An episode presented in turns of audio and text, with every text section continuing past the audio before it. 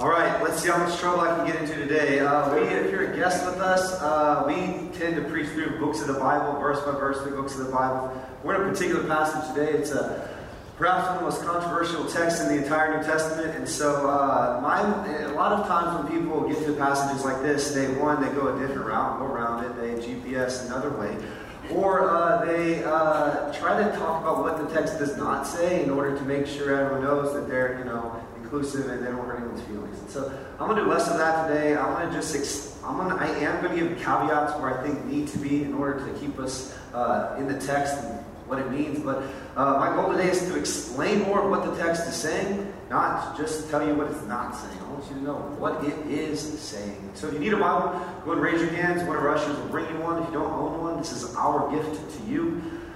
Take it, read it, believe it, treasure it, hide it in your heart. Follow it, obey it.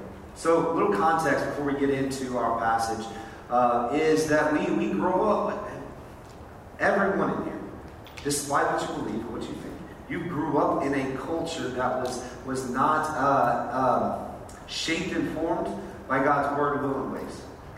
Now, some of you grew up in cultures that were that were more clearly. I'm talking about the culture at large, maybe not your family unit. I'm talking about the, the culture at large, America. Uh, if you grew up in the United States, uh, uh, you grew up in, in, in, a, maybe some of you grew up in, in, in following God's word in ways in some areas, or a generation that did, but, but when I'm talking about largely, uh, uh, at, at, a large scale, what has happened in our country for uh, all of our lifetime has been uh, this, this, this idea that there's no real distinctions um, be, between genders uh, especially when it comes to roles. There may be biological differences. Uh, now we're, we're, questioning that, but but even uh, even every single one of you grew up in a society that began to question God's word when it came to gender roles, particularly in the home and in the church. And so we have to understand that when it comes to God's word, uh, it's, it's likely that many of us. Uh, are, are relearning, resubmitting, re-understanding, um, and, and, and trying to figure out what life is like in the kingdom.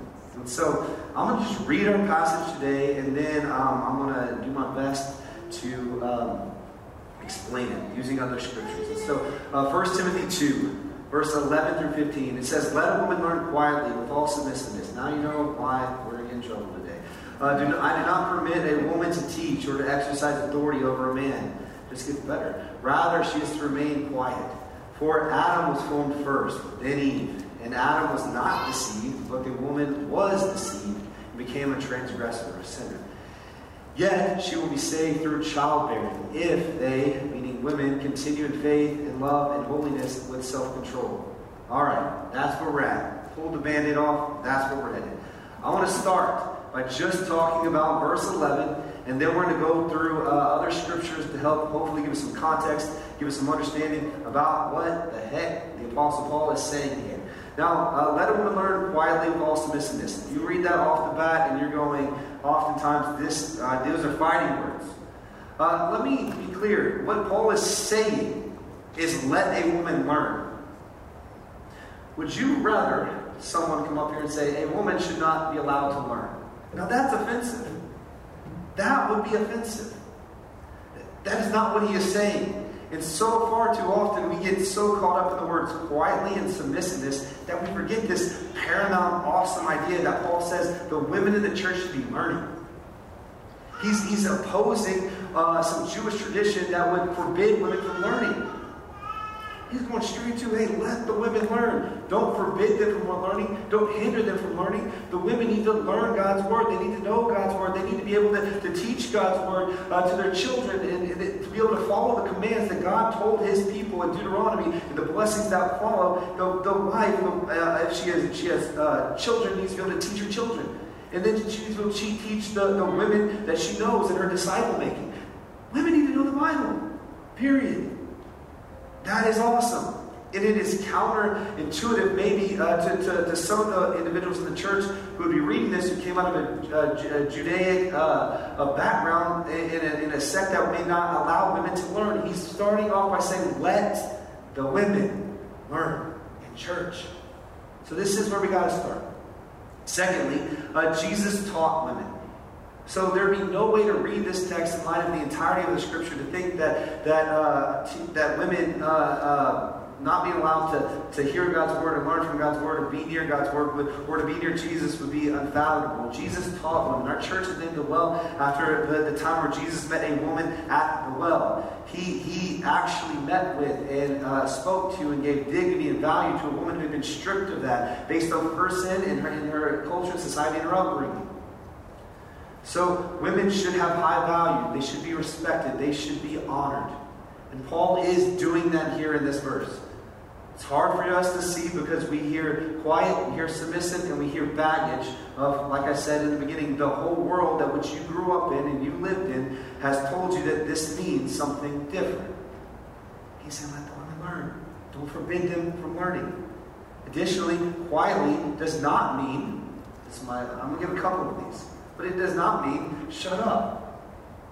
It, it doesn't mean tell the women to shut up or park it, close their mouth, like, you know, tape it, tape up your mouth, like whatever. It doesn't say any of that. Not whatever foolish thing that you would think that it's saying. It's not. He's saying uh, that, that the women who should be eager to learn would do so in a posture uh, of, of, gentleness and peacefulness.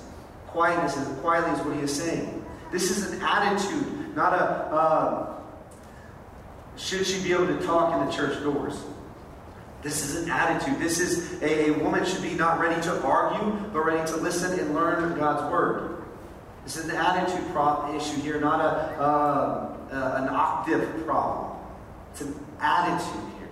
A quiet heart, a gentle spirit. That's what he's communicating here. Now, submissiveness. It means what it means. Submissive. To submit to. But to who? To what? We all in here are to submit to God's word. This is what we submit to. Anyone who deviates from God's word should be held accountable to God's word and therefore be called to submit or repent to it. If you're in leadership in the church, leadership in the home, if you uh, are at a school, at a work, whoever you are, government, any society, any culture, anyone, anywhere who breathes on planet Earth is called to submit to God's word. Every person. So we shouldn't hear that a woman should learn quietly while submissiveness uh, when she's hearing and being taught the Word of God as some sort of uh, uh, arbitrary, crazy concept. Everyone in here, when the Word of God is preached, we should be submitted to it. Myself included. We submit to God's Word. Now, so that's the intro, that's the context. I say that to go, uh, ladies in here, let's practice this today. I'm going to teach God's Word. I'm going to teach you what the rest of this passage means with a lot of other scripture. So if you are a guest, hope you brought a snack, because uh, we may be here for a while. And we're going to start this way. How we view the Bible matters. How we view the Bible matters. There's three ways in which uh, people tend to view the Bible. And so I want you to listen to here and see if I can, if, if you are in one of these three categories. One person views the Bible is the Bible is wrong. They're totally against God. They're totally against His Word. They're against uh, the Bible. They're against it. One who would say the Bible is wrong will probably say that the culture or life experience uh, tells us what's true. Truth is found through experience, not the Word of God. Because we don't believe the Bible, God's Word, you know, that position says the Bible is wrong. There's another, another view that says the Bible is right, but it needs to conform and be edited and change as culture changes. That is something that Paul has argued about in chapter 1 up to this point to avoid teachers like this, like that, who would say the, God's word needs to be edited and changed with different cultures and different times. It's not timeless, but it's, it's ever changing. Whatever the culture is, it needs to adapt to it. Rather, the culture submitting to God's word, this view would say that uh, the, the, the, Bible needs to change. This is, uh, this is the world you grew up in taking translations, even changing uh, pronouns, even happening in some of the major uh, uh, Bible translations in our day. And so there's the third view, which is our view, which is the Bible's view, is that the Bible is right and true, and we must therefore interpret our culture, our experience, everything we, we experience in life through the lens of the Scripture.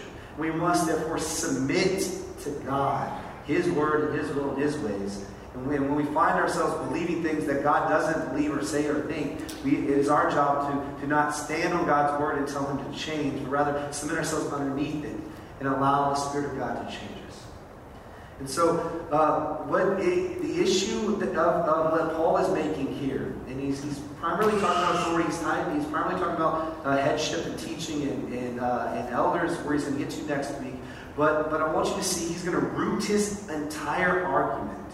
His entire argument is not rooted in culture. His entire argument is rooted in creation. That's what he does. He goes back to Genesis 1, 2, and 3 and builds his case. That everything we just see from, from verse 12 down is built off of what happens in Genesis 1, 2, and 3. So that's what we're going to do. We're going to head there. And so we're going to spend some time walking through Genesis 1, 2, and 3, getting a greater context for that, and then heading back into to 1 Timothy.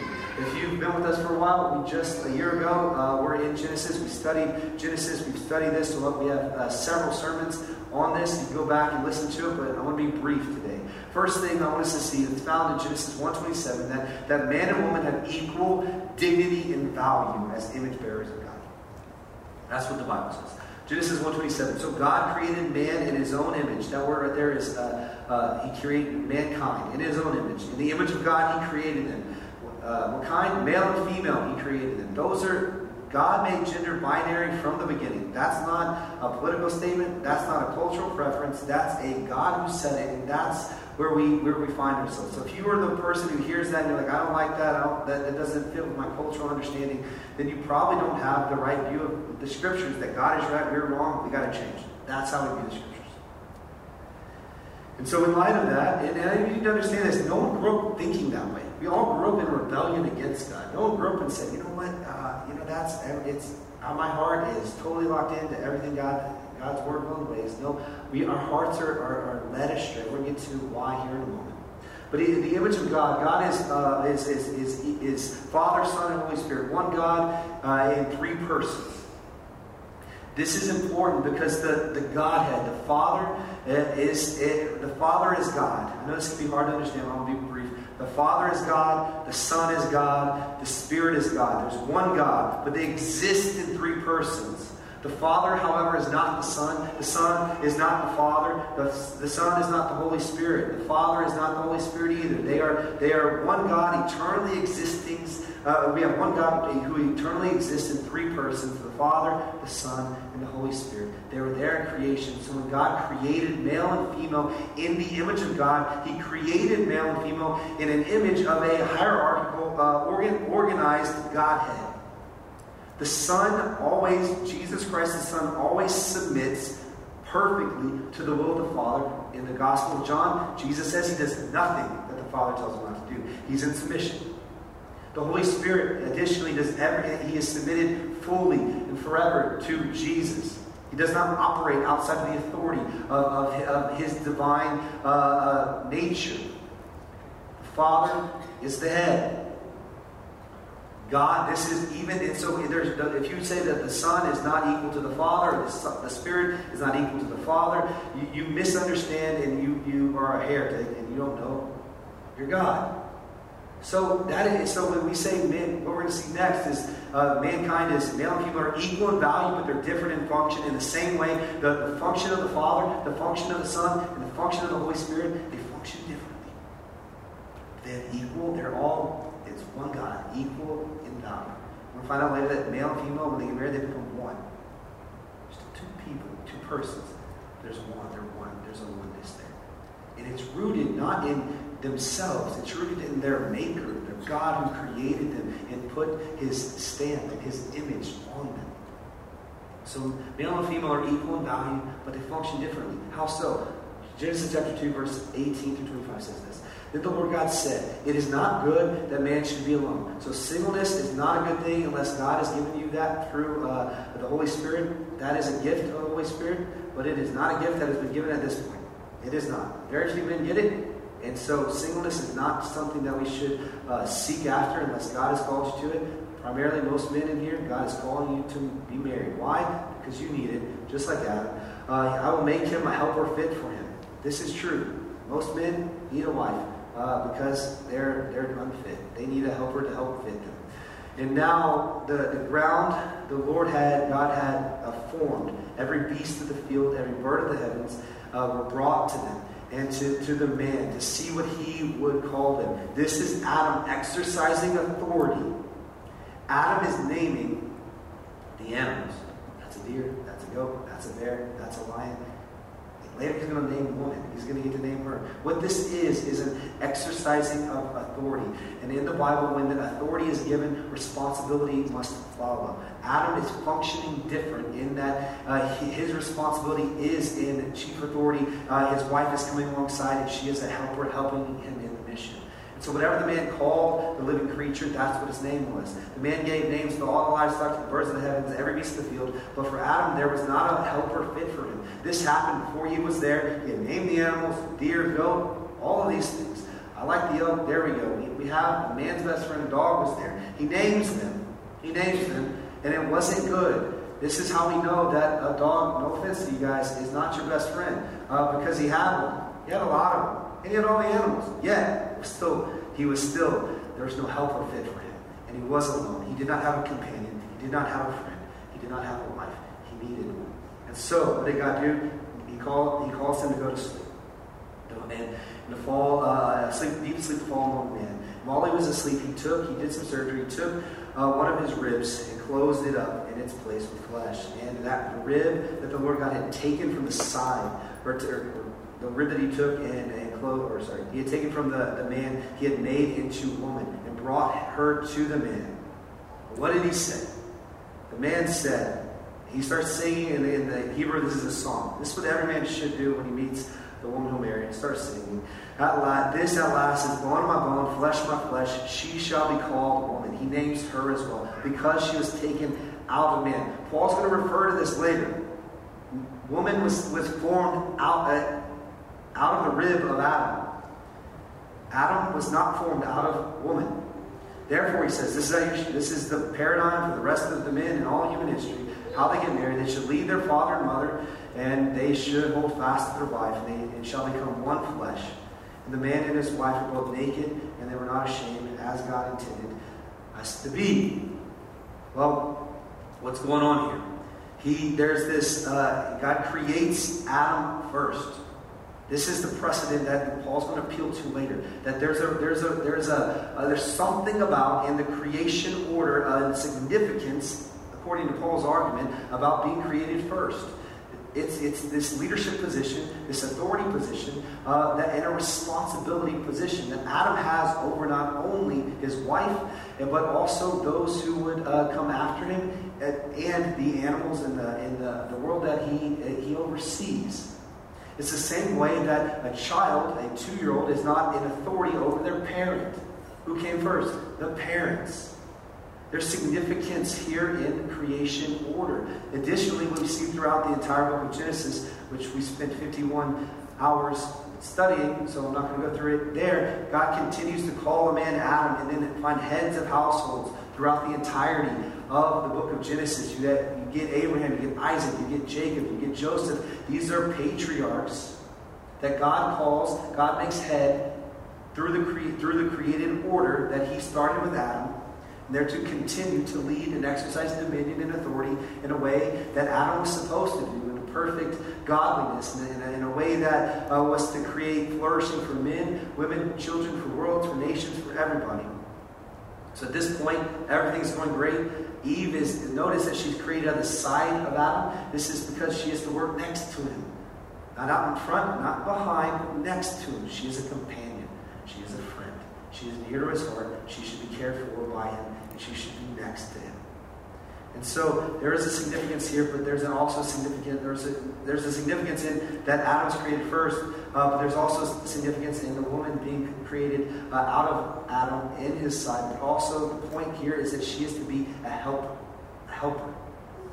Guess who else gets that title of helper? The Holy Spirit. This is when anyone gets offended by a woman being a helper. I'm like, man, you must hate God. Why? Well, one, he made you that way. Number two, that's what the Holy Spirit is called.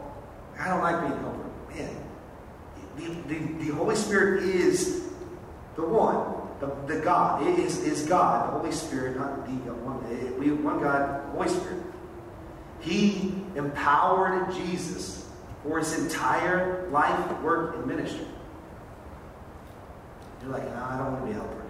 He's the, the Holy Spirit. You cannot be a Christian and live a Christian life without the Holy Spirit.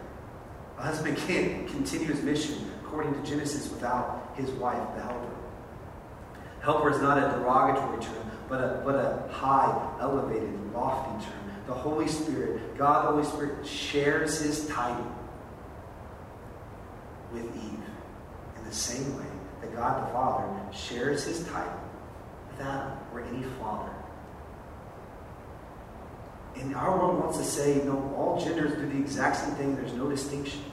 It's not true. Father is a father. There's not mother God, there's father. There's Holy Spirit. And a wife gets the great title to share the Holy Spirit named Helper. It's awesome. It's significant. It's powerful. And so, Adam names, shows authority. He gets married. He's loving his wife. He's leading his wife. They're serving uh, together. They're exercising dominion. They're ruling. They're on mission together, side by side. And then Satan shows up. Now we get into chapter 3. Satan, sin, and Adam and Eve. Now, the serpent, that's Satan, was more crafty than any other beast of the field that the Lord God had made. And he said to the woman, Hear this, this, this matters where we're going here in a moment. Did God actually say, You shall not eat of any tree in the garden? Some of you will be, be quick to, to hear, go back to our passage and go, is, Did God actually say this? Or like, does the Greek mean something different? And then there's thousands of pages of pastors who try to go that route. Don't be that guy or girl. Answer the question Did God actually say this? The answer was yes, he did. She says she agrees. The woman said to the serpent, We may eat of the fruit of the trees in the garden, all of them. But God said, You shall not eat of the fruit of the tree that's in the midst of the garden, neither shall you touch it, lest you die. So, first, Satan is trying to, he speaks to Eve and says, She calls God's commands into question. God's created commands that God created. Like, hey, did he really say that? So we gotta be careful. And we, we said, well, did God really say that? And when he said yes, like, okay, she did a good job. Yes, he does. Then what does he do? He lies to her. He says, But the serpent said to the woman, You shall not surely die. Oh, God said you would die? No, he's wrong. The book, it's wrong. It's not true. He lied to you. God lied to you. How can you trust him? What she's doing is trying, he, he, the Satan is doing, is trying to get her to disbelieve and distrust God. He continues, he says, For God knows. It's funny because it's like, you're telling me what God knows, and I'm created in his image, and you're a snake? Like, shut up, dude. Uh, for God knows when you eat of this, uh, or it, your eyes will be open, and you will be like God, knowing good and evil. Again, he lies, because number one, he she is already like God. We just read it she's made in the image of God. So God hasn't withheld anything from her. God's only good to her. She's made in the perfect image of God. There's no sin. God's not withholding good. And he says, You'll be like God, knowing good and evil. These are sowing seeds of doubt, making her think that somehow that God is withholding. Think many women, when it comes to the passage we're in in 1 Timothy 2, is that we feel that somehow that, that what Paul is saying is, is trying to keep a woman in, in suppression. And God is somehow withholding. Many women in the scholarly realm, uh, particularly in the non-Christian uh, arena, uh, hate the Apostle Paul and feel this way, that he is somehow trying to squash a woman's dignity and value. But I need us, us to see that if that were true, then why is he appealing to creation, culture? There, this is before sin. She doesn't even sin has not entered the world yet. And so we continue. So when the woman, Eve, saw the tree was good for food, it looked good, it felt good, it tasted good, and it was the delight to the eyes, and that the tree was to be desired to make one wise. What she thinks is, have you ever thought this way? This is what sin does. Like, it's not going to kill me. Like he says, I'm not going to die. Like, I'm not going to die. Like, I mean, that's okay. I mean, it looks good. So she says she saw it looked good. Uh, it was good for food, so she wasn't die. Uh, it, it, there was delight in it, so she saw it. It looks good, feels good. Probably should do it. At least give it a try once, right? And then he gave her some. He, he, he then said, and she says that it was it was desired to make her wise. Here's the deal. You know what wisdom is? Obeying God. Eating the tree was disobedience. This wasn't going to make her wise. Eating the tree was foolishness and folly. This is the scheme of Satan. And so what happens? What happens? She saw it was good, and so what she did? She took the fruit and ate it. And then what? did she do? Where's her husband? By her side. What is he doing? What is he doing? Nothing. That's the problem. And she also gave some to her husband who was with her, and he ate. Then both, uh, both, or their, the eyes of both were open. They knew that they were naked, and they sewed fig leaves together and made themselves loincloths. This is what sin does. It makes us want to hide. It makes us want to cover in shame. I remember one of the first times my, I think it was my oldest son, he was guilty of something, and, he, and we caught him in something, and he went and, like three years old, two years old, went and ran and hid under his bed. Didn't want to talk. Immediately, when he was aware of his sin, what does he do? He hides. He still do the same. Instead of running to God, we run from God. So what sin does, it doesn't lead us to God, it leads us away from Him, even in our response, even when we're convicted. And they heard the sound of the Lord God walking in the garden in the cool of the day. So what they do, they hid from God. The man and his wife hid themselves from the presence of the Lord. By the way, you can't do that. Uh, among the trees, even trees. In the garden. Sin makes you do stupid stuff. Like it makes you think that you're not. Can't. Sin will be found out. But the Lord God called to the man and said to him, Where are you? Notice this. This is the point here I want to make. Eve sins first. She is deceived.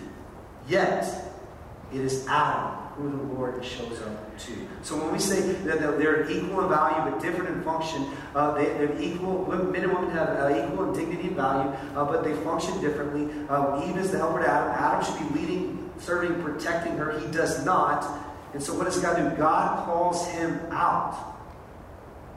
God calls him out.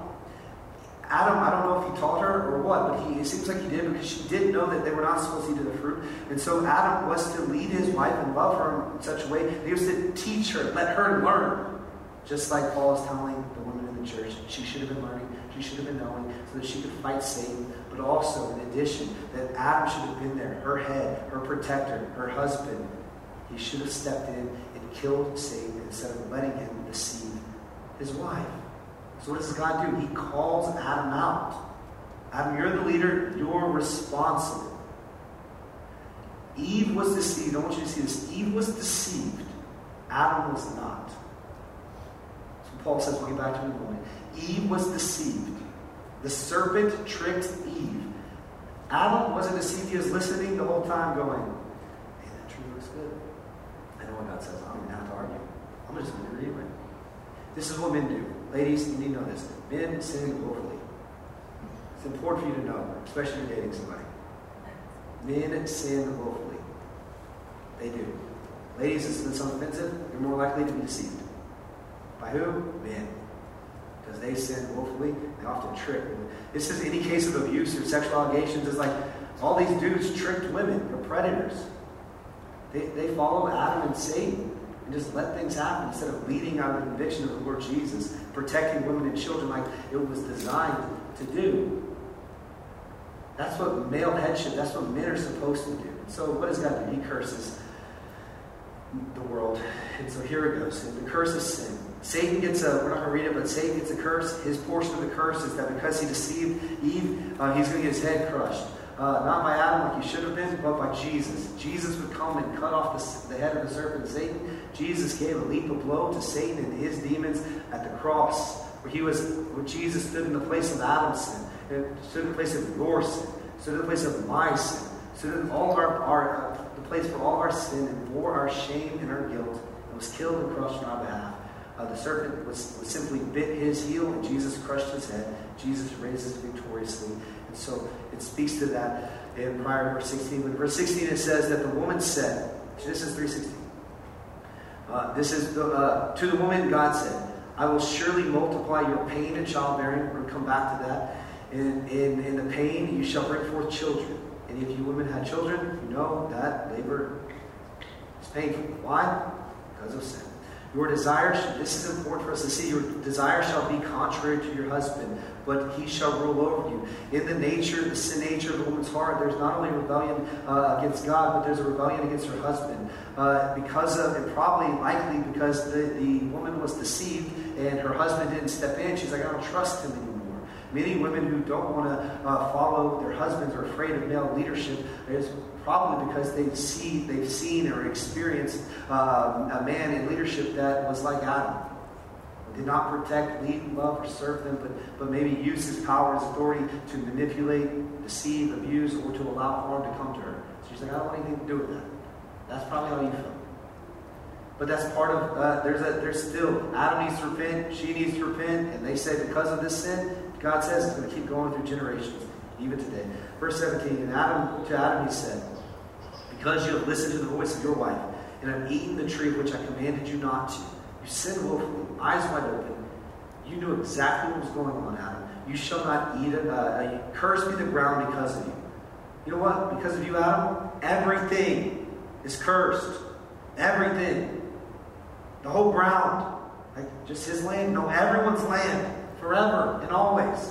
See, Adam wasn't just in charge of, uh, he wasn't just the, the head of, of Eve, but he was head of mankind. Not just the ground that he's going to get his food from, but the ground that the animals are. He was supposed to rule over the animals. Now they're cursed because of him. See, this is the problem. Men, you often think that your sin only affects you and maybe one other person. Adam's sin ruined the entire world. The entire world. You see this in uh, Romans 5. We're not going to go to it because uh, uh, it's a lot of text to unpack. But essentially, Paul says to the Romans in chapter 5, he says that um, though Eve ate first, Adam was responsible. Sin comes through Adam, is what Paul tells us in Romans 5. God holds Adam accountable for the sin uh, of the entire world. And he says, through Adam came sin. Through sin came death. And Adam is responsible. Though Eve ate and was deceived first, it was Adam's responsibility. And therefore, the entire world uh, has been, we're not living in the curse. We, we are sinners by nature, meaning we inherited this curse. And we're also sinners by choice. We willfully follow in his uh, disobedience as well. He says, In pain you shall eat all the days of your life. What he's saying here to the man is that the ground fights against you, like you fight against God. This, this curse is a reminder to the man, just like work is hard, uh, it is a reminder that that's how we treat God, as, as the, the labor we have, the ground we work, the jobs we have rebel against us. It's a reminder that's how you rebel against God. You ever had a bad day at work? Just know that you should be lucky that you're living. God has a lot of grace towards you. You were worse than that. Man, I thought this was church, so good news. This is the news. This is the news. It's really bad news, actually, that we rebelled against God. People about evil in the world. You know what's evil? Rebelling against God. What we're seeing in the world we live in today is not simply evil, it's fruit of evil. It's fruit of continual rebellion. And so, while Adam did not take responsibility, Jesus did.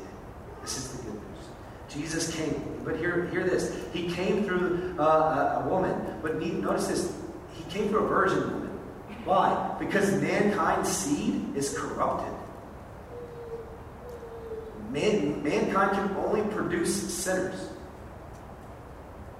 So they, there had to be a supernatural birth that, that it, it, was not because God didn't like sex or that was weird, uh, but it was, it was not because anything like that. It was because Eve and Adam, or sorry, uh, Joseph and Mary couldn't conceive together and have a, sinless child.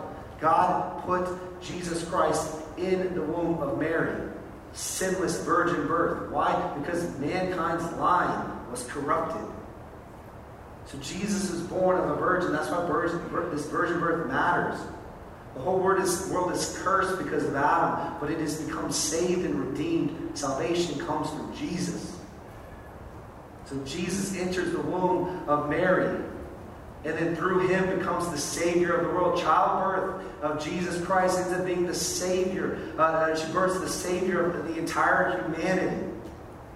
This is God undoing what mankind did. This is awesome.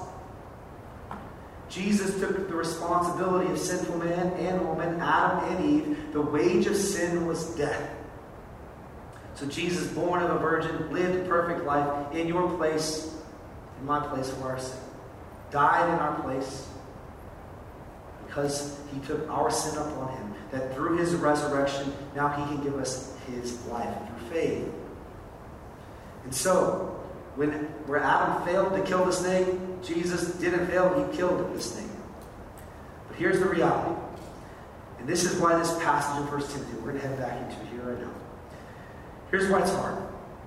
Because just like Adam was passive did not step up and kill this snake, so far too often men in leadership and men in general follow the same passive pattern of Adam and allow women kids, children, the world to be deceived, harmed.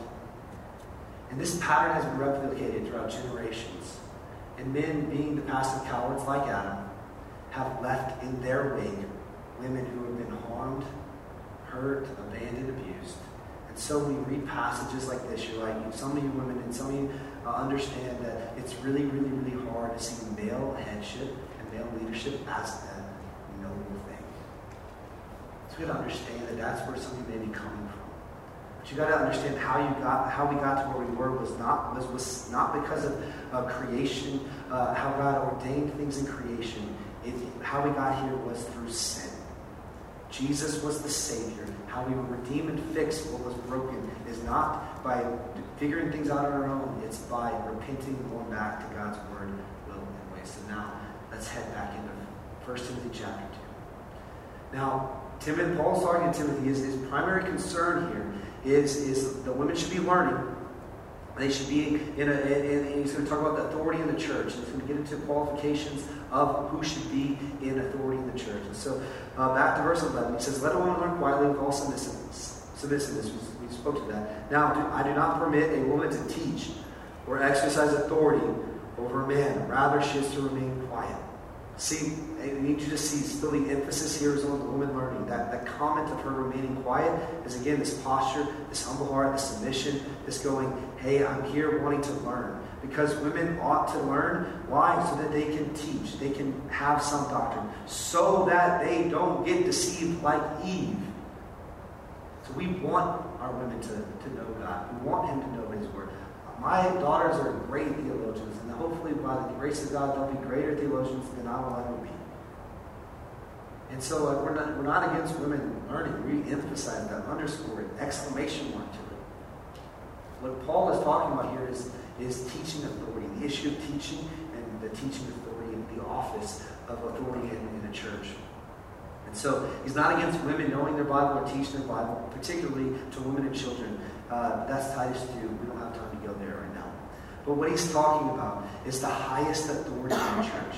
What is the highest authority in the church? The Word of God. This is the authority. God's Word. And so to teach it, like I'm doing right now, to preach it, this is an exercising of authority that only people who are qualified, according to the standards of the Scripture, should be allowed to do it. This is why, you know, people argue, well, the, the, the church down the street has a woman pastor. And then you, you start talking, you, every, every one of you will take your experience from wherever you come from and bring it to the table, and, and that's fine. Really, the problem is probably not uh, how we view women in leadership in churches, how it really goes down to how we view the Word of God. Let's start. How do, what is this? Is this the authority? We believe it is.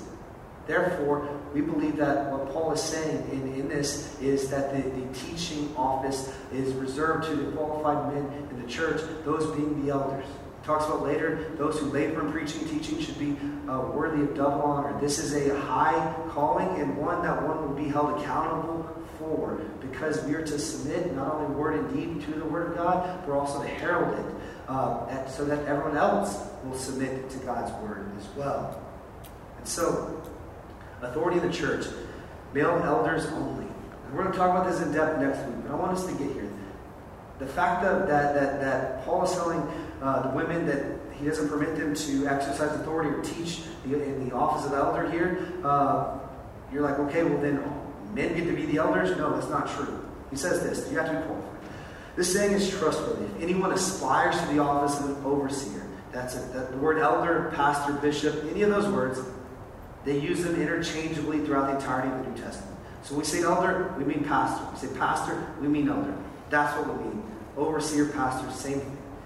He desires a noble task. Therefore, an overseer must be above reproach, the husband of one wife, sober minded, self controlled, respectable, hospitable, and able to teach.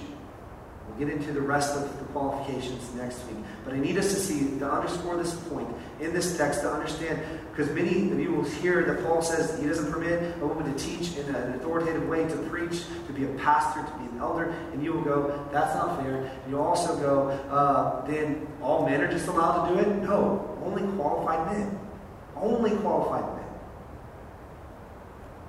It matters. This is why I get so frustrated with churches that don't care about uh, the authority of the Scripture. They don't care about the office of the elder. They don't care. They essentially don't care about their people. This is where you get the world we live in with abuse culture in churches. Is that they, the men were not qualified because if they were disqualified, they should be removed. So in the name of Jesus, and many cowardly pastors like Adam have allowed Jesus' church to be harmed. And so many women will go, this just isn't fair. If a guy's doing a really bad job, then at least a girl should take a shot at it because, you know, they're not doing what's right. Here's what we got to understand. One sin uh, replaced by another sin does not equal righteousness. So why, some of you might be saying, well then, why would a woman be forbidden to the office of an elder or to, to be a pastor or to not have authority? You say, you say just like the serpent said to Eve. Some of you already hear this in your mind. Withholding the pastorate from the woman. God must be withholding some good from her. Surely the role is to be desired. Look at it. Say what? men and women should not desire this unless God calls you to it. But here's an example. Numbers 16, verses 1 through 3. So what we do is we use, I want to give you an example of, of other people in the Bible who have that same position. That's not fair. And ask the question, is God withholding? So verses 1, there's this guy Korah, and he's from the tribe of Levi, and then there's some Reubenites. That's verse 1. Verse 2 They rose, so these men, they rose up before Moses with a number of the people of Israel, 250 chiefs of the congregation, chose from the assembly, well known men. This is the pastor who has the YouTube channel, the guy who got the book deal, who's going to go in and tell you what 1 Timothy uh, 2 means and how it's inclusive and how it doesn't say what it actually says and how, you know, culture and how uh, acceptance and how, you know, we shouldn't be narrow minded. That's that guy. This guy who's going, yeah, God said it, but aren't they believe the lie that of, of Satan? Like, if we forbid a woman from being a pastor, then we're we're withholding good from her. That's this men, well-known men, 250 men. What they do? They assembled themselves against Moses and Aaron and said to them, "You have gone too far." Context here: the issue was who gets to be a priest. The, the, the, priestly line was through a specific line, but, but it, it was through the line of Aaron. And so they're, they're upset that the Reubenites, not everyone can be a priest. And Korah is going to make his appeal in number 16 and argue that, that, see, all these people are godly. They're all Christians. They're all part of the church, so they should all have access to the throne room to make sacrifices this, is, this was forbidden even from God's kings. When King Uzziah wanted to go, thought the same way. Uh, when, he, when King Uzziah wanted to go burn incense on the, off, off, uh, the, uh, to offer incense on the altar of incense, when he did that against the command of the priest, God struck him with leprosy because he was forbidden from it. The, the privilege of the priest were, were, were not privileges that showed dignity and value to the, the priest, but it was just how God had orchestrated it. So Korah and his followers demanded that they should have all the access uh, to the presence of God in the tabernacle like the priest was. So they stood, they girded their loins, and said, Let's go, Moses. guess what God did? Killed them. 250 split the, the ground and they died. It's like I find it real funny that people go to God's word and they're like, that's just so unfair, and like God's withholding good. Eve did that, and what happened? Adam sinned as well. What happened? Mankind gets cursed. The issue here is not good intentions. I'm sure Korah looked around and go, man, like, why can't they all be priests? Like, we're all humans, right? We're all good. We're all Christians. We're all good. Here's the answer because God said so. When we get in the presence of Jesus forever, you can ask him the question. And see, here's the reality. When it comes to, to obedience, we, we ought to be the people that hear God's word and go, Yes, I agree, and we obey. And then we can ask the question why, but after obedience. I teach my kids. You can ask why, but after you obey. This isn't a negotiation. I'll tell you why, and then, okay, maybe you'll do it. No. What if it's get out of the way of the road before the car hits you and kills you? I don't have time to discuss this. Get out of the road, and I'll tell you why. Obey immediately. And then we can talk about it. This just this answer we don't really get a full answer to. It's just God how He ordained it. Paul roots it in that it has something to, it has something to do with the way we are created. Male and female, different. Equal and valuable, but different functions. And so, was God withholding good from, from Korah? No. See what this was sin seeks to do, and Satan's lies seek to dismantle God's created order in telling us the lie that God is withholding from us. God was not withholding from Korah. He wasn't meaning this. He was withholding in all. So you're like, oh, no, he withheld the all. You're right. And he withheld the tree for me. You're right.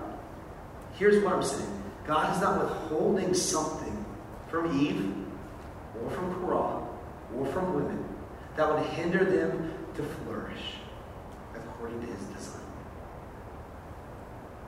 Eve did not need to eat of the tree to be whole. A woman does not need to fulfill the office of an overseer. Uh, and if she doesn't, she is lacking. She's not. She's equal in value. Men and women, they function differently. So male only elders women not preaching with holiness office is not about hindering a woman flourishing. Just like God forbidding Adam and Eve from eating of the tree of the knowledge of good and evil wasn't uh, withholding to keep them from flourishing, but rather withholding to protect them for their good. Some of you will immediately go, I don't need protection. I don't like that. I do. Yeah, you do. I just don't understand. Like, if that's how you feel, that's okay. When someone breaks into your house and you go, the cops. You know, that's what you do. We all do it. We need protecting. Whether it's a spider or a burglar, there's something in the heart of everyone that, that wants to be protected. We're told that God is our protector, a refuge, our strength. And so the, the, the lie that anyone in here would say that they don't need protecting is saying that they don't need God, they don't need His Word, they don't need submission. So I'll end with, oh, we'll move to, we'll move to the last one. This is not about gifting. I need you to hear me say this. This is the, we'll wrap it up. This is not about gifting. This isn't women don't have gifts of teaching. This is women don't have gifts of authority.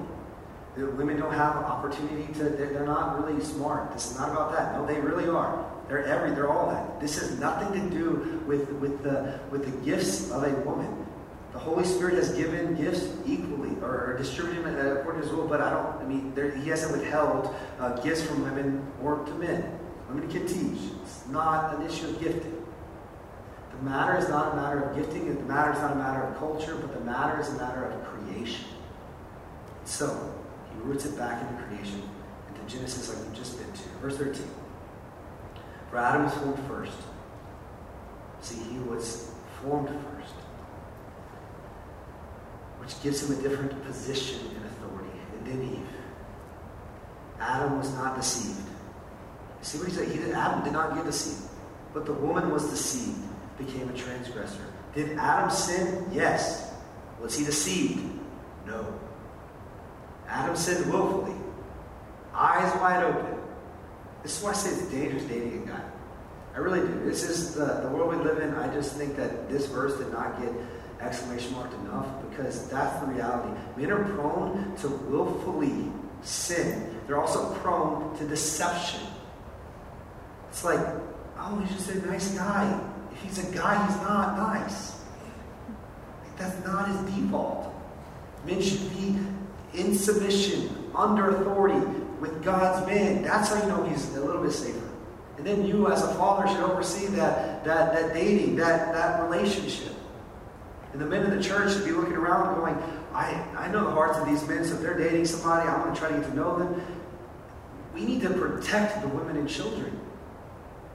And it's through men who submit to God's word, will and ways, and they are willing to, uh, to, to be open and honest that we sin willfully. Can a man be deceived? Yes. Can a woman sin willfully? Yes. Primarily, oftentimes, frequently, women are deceived more than they are, or men are. Men just act dumb and just do it. Next thing I says, Oh, I just was tricked. Liar. It's like easy. It's only you're like, man, this is this is life changing. Now it explains a lot. It does. And so women are equal in equal eh, women and women are equal in standing before God. They're equal in dignity and value. But hear me this, they are not interchangeable. He's going to root what he's saying in childbirth. Up until most recently in our world, no one has ever conceived the possibility that a man could bear a child. They can't, by the way. But, but we live in a world that says that they can. And what that does is it takes a woman and devalues her, maligns her, and squashes her. And it takes the, uh, the, the, gender roles that God has made and equals them out so much so that now a woman has no distinction. And so, so long, many people were like, well, men and women can do the same thing, same thing, but like, you know, there's a motherly heart, motherly love. Now that doesn't exist anymore. And that's what happens when you deviate from God's word. Eventually, genders don't matter. Eventually, value doesn't matter. Eventually, we rebel so far that their life has no purpose and meaning, and genders and, and organization and structure is just about power and fighting. We destroy ourselves in doing it. So we see in the early passages of Genesis. Men and women are not interchangeable, but they are equal in value. They are different in and so, verse 15 is a difficult passage. He says, Yet this woman, she will be saved through childbearing if they continue in faith and love and holiness and self control. It's a difficult passage. What he's saying here, though, is, is that first we must see when you come to a difficult passage in Scripture, you've got to interpret it through the clear passages in Scripture. What's clear throughout the entirety of the Scriptures is that salvation and justification righteousness have been uh, made available through faith in Jesus alone. So, what he is not saying is that salvation, uh, uh, eternal security, uh, sin atoning, uh, forgiveness comes through having kids. That's not what he's saying. He's not contradicting himself. He's saying that, so, so to be clear, salvation is through Jesus alone. There's, there's salvation and there's this word called sanctification. Salvation or justification is, is the process of being declared holy, where Jesus looks upon you and says, uh, You are holy because of his work, not yours. He puts his righteousness on you, holy. That's justification. Salvation, that's salvation justification. Uh, sanctification is the process of living out that holiness, to being more like your Creator, to becoming more holy in word and deed. And so, what he's saying is that through childbearing, motherhood is, is not the only way, but one way that a woman is sanctified and made holy. Through having kids. And so, motherhood helps a woman grow in Christ, is what he's saying. And it, it, it, it teaches her about uh, God's view of children. When a woman has a child, things change. When it's pregnant, things change. It's, it's, it's rooted here in the creation. It's rooted in, it says, in sanctification. Because being a, being a mom is, is quite hard. And so motherhood is not, you must hear this, ladies. Motherhood is not a hindrance to your life, as culture will tell you it is. It's not a hindrance. It's a blessing. Like, well, it doesn't allow me to do the things I used to do. Yeah, because God doesn't want you to do. He wants you to do the mother thing like, well, I'm missing out. See, that's what you start doing. Or your default is to go, well, I'm missing out. I, uh, God's withholding. Uh, the, someone else's life is better. You start coveting. This is not how God designed you to live. Motherhood is designed to help you uh, see the reality of your sin and your selfishness and your desire to not be a mom and your, and your willful disobedience against uh, submission to God, His word and His ways. And, and you see that through your children because they do that to you. They're the fruit of your labor. And it's a kind reminder that we all need mercy and grace. Motherhood is, is to be done, and he says, uh, in, in, with a posture of faith, love, holiness, and self control. Meaning it takes the Holy Spirit to be a godly mother, to live by the power of the Spirit, not according to the flesh. Moms, if you want to be a, a, a helpful wife and a helpful mother to your children, then live and walk by the power of the Holy Spirit. So, in conclusion, women, ladies, learn. We, we, we, we don't want to hinder you from learning. Let a woman learn. Let a woman love. Let her serve the church. Don't hinder that. Use your full array, array of giftedness as God's designed. You're equal to man value. You're different. You're uniquely and gloriously different. Wield your femininity uh, to give life and to bless others, to Jesus' church, to those who extend beyond these walls. The only the, the thing he is forbidding and talking about here is simply exercising authority which is reserved to the office of an elder, which is the point of our passage here, and which is the qualifications we will get into next week. And so my my, my plea for us to respond is to agree with God, to agree with Him, to surrender, to submit to His word, and ways, to be aware of our proclivity to, uh, act, to, to, to, assume the worst of God, that He is withholding, you are missing out, that, that, that others in culture and everything you look at is telling you a uh, gospel, and that, that Jesus and His gospel is not enough.